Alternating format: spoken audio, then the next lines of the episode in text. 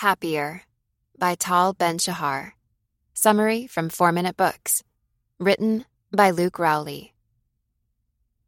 One sentence summary Happier will improve your mental state and level of success by identifying what you get wrong about joy and how to discover what's most important to you and how to make those things a more significant part of your life. Favorite quote from the author The best moments usually occur when a person's body or mind is stretched to its limits in a voluntary effort to accomplish something difficult and worthwhile. Tal Ben Shahar. These days, most of us seem to have it all a computer in our hand that can make calls, good food, and technological advancements that make our life expectancy longer than ever before. And yet, a large portion of the world is lacking one vital aspect happiness. When we take a closer look at how we grew up, however, this makes a little more sense. We always had to accomplish the next big achievement to be happy. Whether it was a good grade, degree, new job, or promotion, none of these objectives actually made us happier. And it only gets worse when we consider the plague of consumerism. If you feel like you're floundering when it comes to finding meaning in life, look no further than Tal Ben Shahar's Happier. Learn the secrets to daily joy and lasting fulfillment. He'll give you some specific and actionable tips to increase your joy today. Let's discover how much we can learn about this emotion in just three lessons. 1. Happiness breeds success, and all life goals point toward it. 2. Balance your outlook on the present and future to get more joy in your life. 3. Nurturing worthwhile relationships will make you happier. Are you ready to have a better life? Let's get right to these lessons and discover how. Lesson 1. All goals in life point to the ultimate aim of happiness, which leads to success. It's obvious that we all want to be happy. But have you ever thought about why we think of it with such high regard? Consider the fact that people acknowledge the goal of wanting to be happier as valid without question. If you're playing a game and someone asks you why you're doing it, for example, you'd likely say, because you find it enjoyable. That's a valid answer that the person asking will always accept, regardless of whatever you're doing. Any other response to the question, why are you doing that? is just a step toward your ultimate goal to be happy. It doesn't matter if you're doing something for money, power, respect, or fame. Someone could ask you why you want those things, and the answer will always be happiness. Consider every other answer to the why question as simply a step on the way to having more joy. Each of those action steps is just a tool to get to the ultimate goal. In the mind of the 18th century British philosopher David Hume, happiness was the sole purpose of everything humans do, from the arts to science and even law.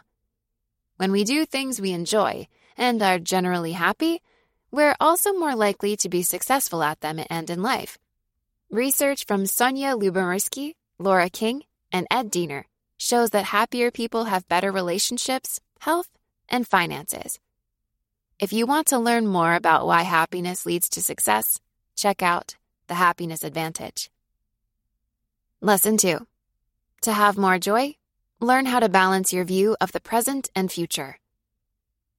There's a famous quote by Lao Tzu that proclaims that depression is living in the past Anxiety is living in the future, and peace comes in the present.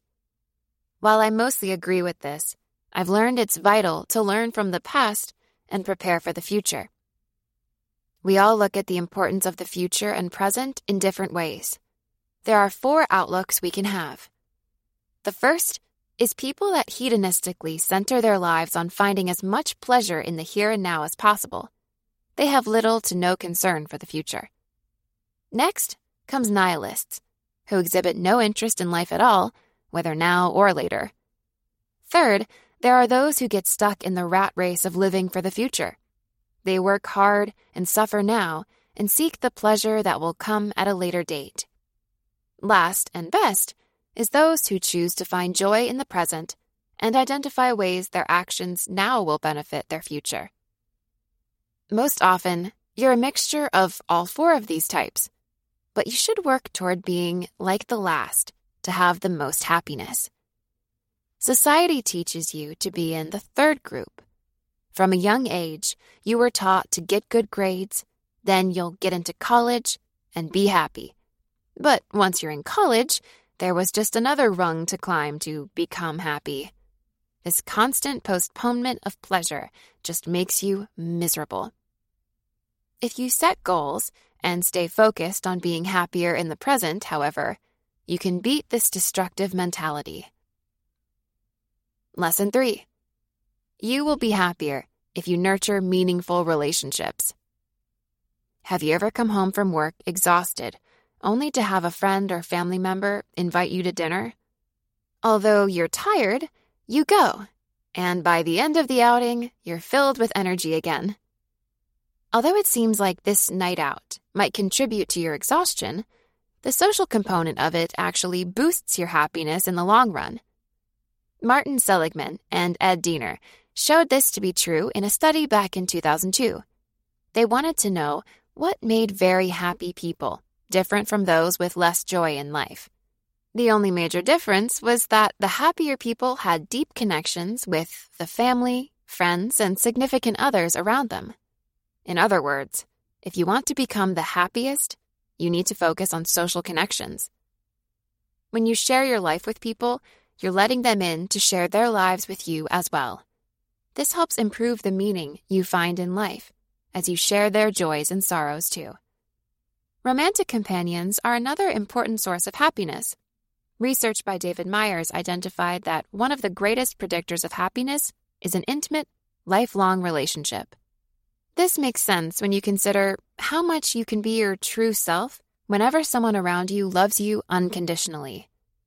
But find a balance between pleasure now and long lasting connection for your relationship to positively impact your happiness.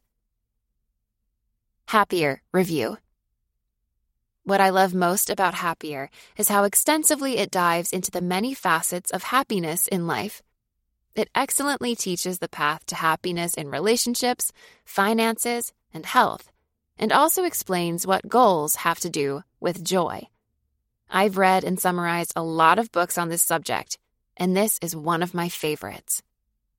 Who would I recommend the happier summary to? The 21 year old college student that is trying to choose their major. The 46 year old parent that wants to help their children see the truth about chasing success and anyone that's feeling trapped by life and wants to find more purpose and joy.